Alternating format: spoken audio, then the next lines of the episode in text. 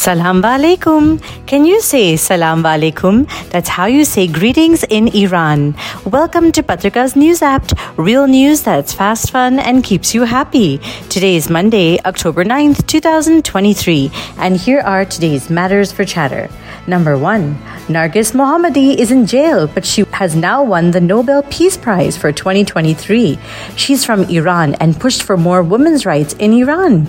Iran is the same country where women were harmed because they didn't wear a head covering out in public. She was sent to jail because the government didn't want to give women the rights she was protesting for.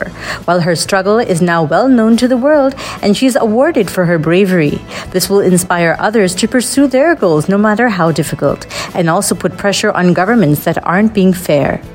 Number two, an Italian fashion house called Prada will be designing the spacesuits for the Artemis mission to the moon.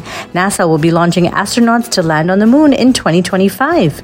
Elon Musk's SpaceX has been chosen to take the astronauts on the moon for human landing on the Earth satellite. They will be brought back to the Earth after spending a few weeks on the lunar surface. Spacesuits are like spacecrafts in themselves, where they need to maintain the oxygen levels, pressure, and temperatures so that surviving on the lunar moon can be easier.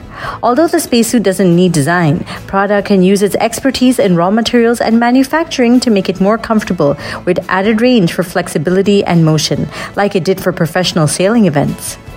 Number three, can you imagine someone tried to harm Queen Elizabeth II and all because his chatbot friend named Sarai told him it would be okay? There is a problem here. A chatbot is a computer program designed to simulate conversation with human users, especially over the internet. They were made to make life easier for simple tasks, but this support by an online robot made Jaswant Singh Chell's life very complicated.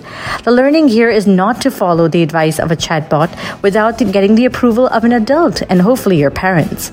Robots are robots, and that's why programmers are working on artificial intelligence to make them think morally and emotionally like us. And now for today's mega matter. Harry Potter fans alert. Now you can actually get a real life degree called a Master's in Magic and Occult Science from the University of Exeter in England. Yes, it will teach us about spells, witchcraft, wizardry, and all the occult ideas that amaze us.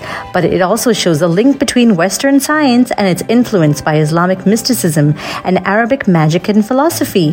Western thought was open to ideas that went beyond logic and science too.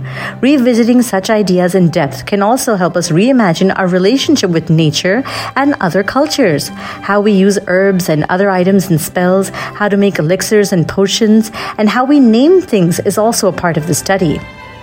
Interesting. Today's word of the day is epistemology. That's the mind's relation to reality.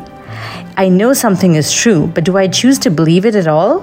And finally, for today's quote of the day, always ask yourself, what will happen if I say nothing?